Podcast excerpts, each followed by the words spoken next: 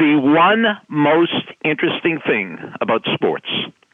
You've reached Success Hotline, message 11041. I'm Dr. Rob Gilbert, and today's message is specially dedicated to Coach Burnside. Do you realize in sports the best team never wins? Do you realize in sports the best athlete, the best wrestler, the best runner? Let's talk about runners. The fastest runner doesn't win the race, whether you're talking about a sprint or a marathon. The runner who runs fastest does. I know this seems like a lot of words, and it sounds like word jumble, but it's not.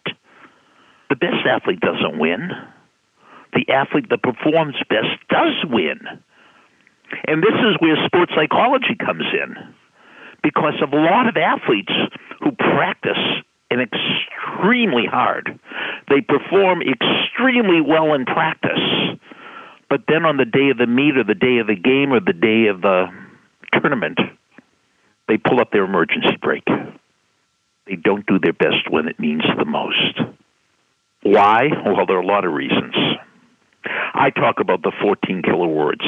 See, every time you perform, it's important, but it's never ever special. Once you make it special, you're pulling up the emergency brake. The emergency brake. The game is over. Once you say things to yourself like, this is it, it's now or never, it's do or die, there's no tomorrow, or other people say it to you, like parents, coaches, friends, this is not it. It's not now or never. It's not do or die. There is a tomorrow. The great Mark Licini is hosting a seminar on this topic this Sunday May 16th from 1 to 4 p.m. East Coast time.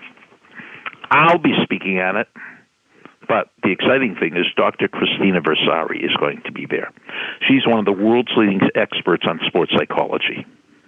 Brody Merrill, maybe, right up there with Jimmy Brown, is the greatest lacrosse player of all time.